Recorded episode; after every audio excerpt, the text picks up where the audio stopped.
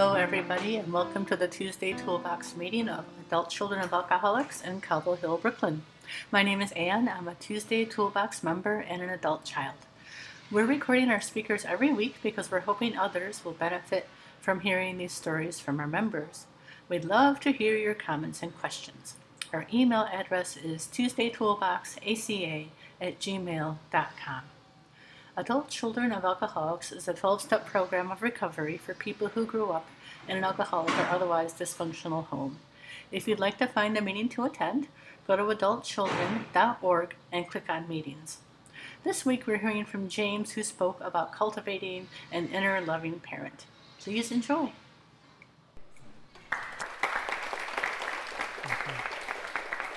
Keep it on.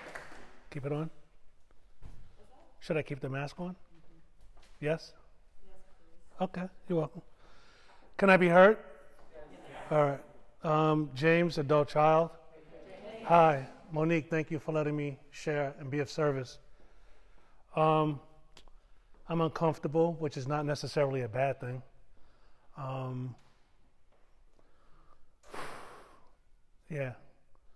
I just want to say a quick prayer. God, please help me um, just share from my heart and not operate from fear, not tap dance people, please, or try to be somebody that I'm not. Just, uh, just, just look over little James that's scared comfort him and um, give me the strength and courage as the adult to to listen to the little boy, listen to little James. Thank you. Yeah, so it's a tools meeting. Um, tools. So I'll just say, my tool is uh, just uh, would be uh, loving parent. Uh, loving parent is a tool. I just say using a loving parent for guidance. Um, and I'm reading from Pain, Shutdown, and Survival, which is in chapter 10 and uh, page 355. Insanity begins. Insanity begins when children are compelled to deny the reality of pain and abuse. Once children have accepted the idea that alcoholism is not violent or dangerous, they have no basis for deciding what is real or for knowing how to respond to those around them. They no longer trust authority to guide them or to protect them from harm. They are paralyzed by indecision and grow to hate themselves for being confused and vulnerable and for needing to feel safe and secure.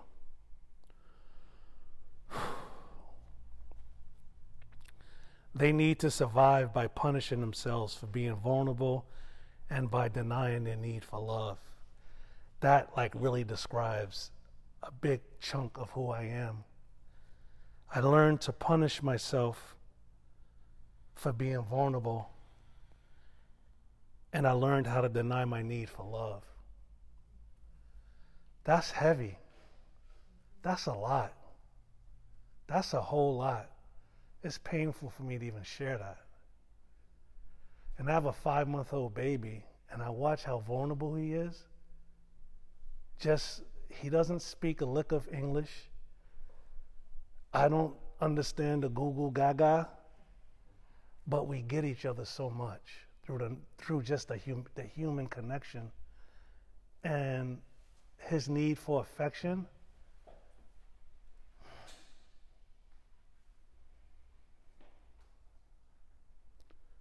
is helping me bring out my need for affection and love.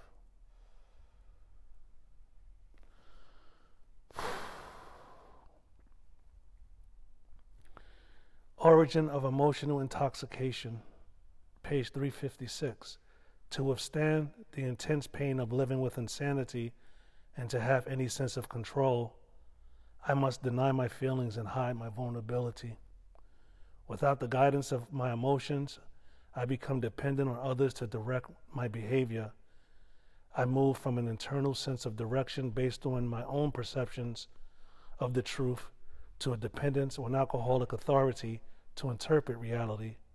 I am caught in a trap of being obedient to a system of beliefs and behaviors that is actually the cause of my confusion and pain. Damn. Wow. Um, I've been coming to ACA consistently since November 2014. And that that that Halloween was a Saturday night. It was the Bill W. dinner dance. I didn't go.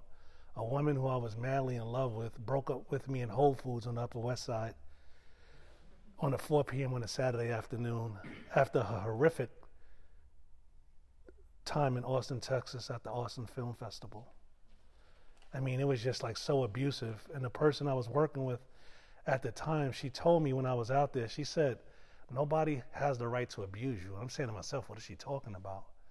Like the abuse is so subtle.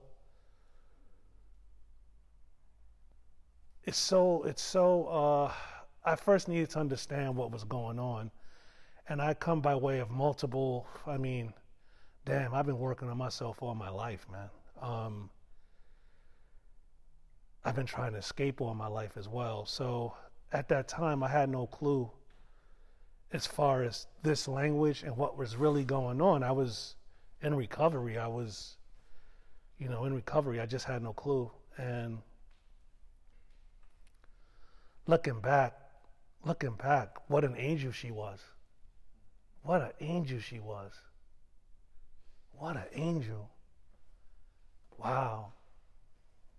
And I resented her so much, but she was really an angel for me. Like that that nasty breakup was like the most awesome beginning in my life. I have a lot of grieving to do, a lot of layers of grief. I grew up without both of my parents. They both died from heroin overdoses by the time I was eight years old. I tried waking my mother up from a heroin overdose and she didn't wake up. That hurts. I never really said that. I never really told. Imagine going on a date with somebody or getting to know people and be like, hey, so what do your parents do? Whether they was in prison or some shit like that. That's better. You know, any, I don't know, but doctor, pharmacist, my dad's a thug, a gangster, I don't know, a boxer. You know, I said, hell, my dad is died. How did he die? Heroin overdose. What about your mom? How did she die? Heroin overdose.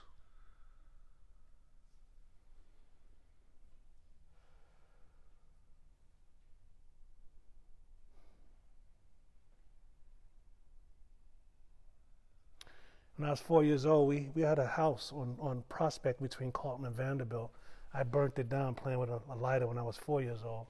I didn't tell anybody until I was 13. Then we ended up living like on welfare and stuff like that. So I learned early on that so much. Uh, then I found out because of the way I look, I'm fucked up too. Because of the way I look, I'm fucked. That's that's a lot. That's a lot for me to take in for eight years. Like, wait a minute because of the way I look. And then they saying we beautiful over here, but then it don't look like beauty. Then I grew up in a religion where they said I was God. People that look like me was God. I'm like, what fucking kind of God is this? It was just so. And I remember when they said my mother went to heaven, the, the police officer, tall, blonde hair, blue eyes. I never forget his face. Very handsome man. I'm at a stage in my life now where I can say men are handsome. You know that? I can say that today. Very handsome man said, Your mother has gone to heaven with tears in his eyes. And I said, Can I go? And he said, No. And then they praying on Sundays to go was just so confusing to me. So confusing. So confusing. And I just shut down, man. I had I had no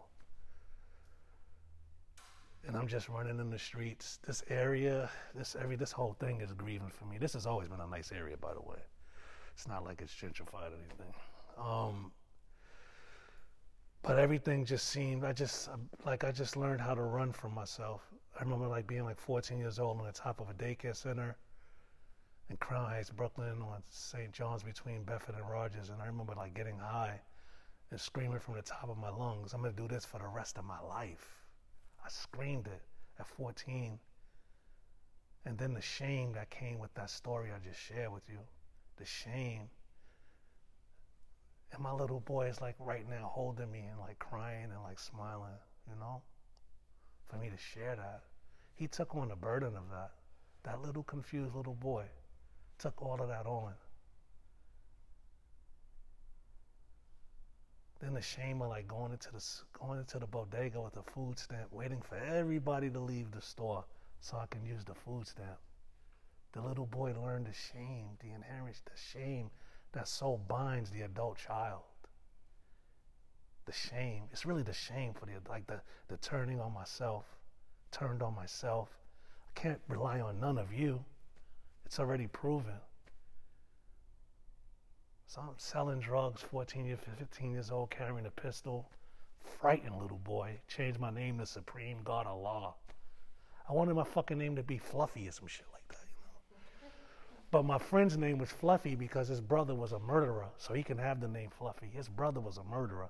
His brother's name was Homicide. He got murdered and he was a murderer. I had nobody to protect me, you know, bullied. And when you do, you can't beat them, join them. So fuck it. I just start selling drugs and hanging out with drug dealers.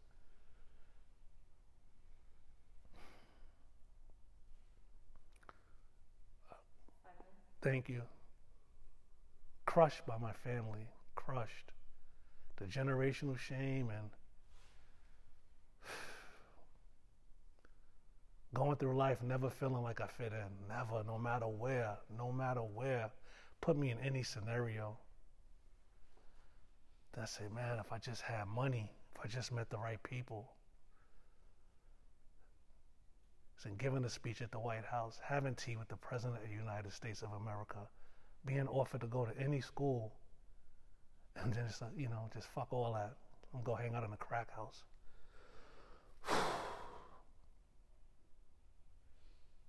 pushing love away throughout life, pushing it away, pushing it away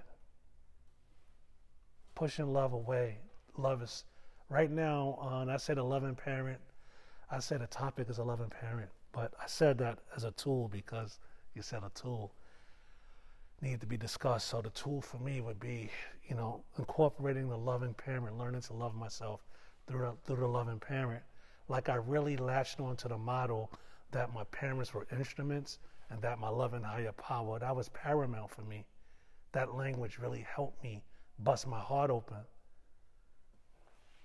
You know, and sometimes I hear stories, I'm like, wow, did I get off easy not having parents? But the grief is paramount, the grief of not having that love. Like, I watch my little baby boy, it's crazy. Then a woman of like years ago just reached out to me, and that's my, and that's what I get for posting shit. Cause oh, you're happy with your child, and by the way, you might be the father of my child while I'm happily married right now. It's crazy. And I got to show up with that. I got to show up for that with love and be responsible because if it is, I got to do the right thing. But I get a lot of help. I don't do it alone. I'm not a therapist. I can't really take on other people's energy. I used to try to. I used to try to sponsor a lot of people, and, and I still do so, but I've learned to say no. You know, I've learned to say no to commitments. I have a lot on my plate. I have a lot on my plate. I have a full life, a really full, abundant life that I've been trying to push away most of my life. I'm very, very, very, very, very fortunate. I know that today. Based upon my story, my upbringing, my socioeconomic background, I'm very lucky. I'm very fortunate. I'm not like a rapper who can sell his trauma. You know, like I'm not trying to sell my trauma or anything like, but I, I, I need to grieve it. A lot of people don't get to recover where I come from. They don't. They don't get to have a wife and a child. So I'm just trying to show up for my life. I feel like I'm just starting to to get to know myself a little bit better.